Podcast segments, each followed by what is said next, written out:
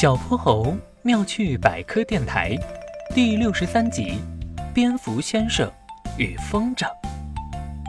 小泼猴不知道，自家小区最高的那幢住宅楼的楼顶上，竟然住着一只孤独又坏脾气的老蝙蝠。这个周末天气晴好，小泼猴突发奇想，要不我去楼顶的平台上放风筝吧。于是啊，拿着风筝的他就在楼顶上遇见了这位老蝙蝠先生。老蝙蝠先生穿着黑色的旧长袍，住在一间简陋的黑黢黢的临时棚子里。小泼猴看到他时吓了一跳，虽然有些害怕，他还是友好的、略带颤音的说了一声：“ 嗨，你你好。”什么小鸟？你说我是一只鸟？老蝙蝠先生说道，声音阴阳怪气的，非常的不耐烦。我可不是什么鸟类，我是哺乳动物，属于兽类。不要看见有翅膀的就当成鸟，好不好？哦，小泼猴连忙应道，然后他怯生生地问：“你是一个人住？”我怎么不迷路？现在的年轻人啊，怎么什么都不懂？你看我老眼昏花，就觉得我会迷路，对不对？无知，天大的无知！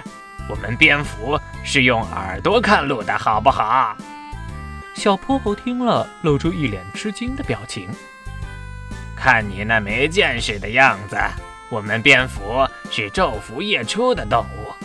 想要在黑灯瞎火的时候捉住小飞蛾、小蚊子，靠的是口鼻部位发出的超声波。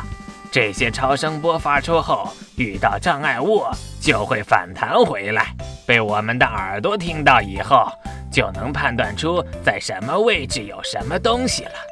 这是一套先进的回声定位系统，人类造的雷达还是从我们这里偷学的呢。知不知道？晓不晓得？小泼猴看到他气急败坏说话的样子，吓得都不敢再吭声了。你现在跑到我住的楼顶来做什么？别人都害怕我，你这个小屁孩难道不怕吗？哼哼，不过以前的古人可不怎么怕我。在中国，蝙蝠还被称为吉祥之物，代表着有福气的美好寓意呢。小泼猴努力让自己平静下来。第一次跟老蝙蝠先生见面，他确实觉得有点害怕。但他觉得老蝙蝠先生并不是坏人，也许他只是孤独，他可能需要朋友的陪伴。蝙蝠先生，我叫小泼猴，我是来放风筝的。你看，嗯，这是我的风筝，是爸爸在春节的时候给我买的。嗯，这只风筝上面是一只小燕子的图案。嗯，燕子才是真正的鸟类呢。你能陪我一起玩吗？小泼猴热情而又真诚地看着老蝙蝠先生，说了一大堆话。好了好了，你去玩吧，我可没空，我去睡觉啦。虽然老蝙蝠先生没有答应，但听得出来他的语气缓和了很多。楼顶上的风温暖而有力，小泼猴很快就把风筝放得高高的。他很开心地跑着，笑着。这时候，他也注意到老蝙蝠先生没有睡觉，正挂在门檐上，笑眯眯地看着他呢。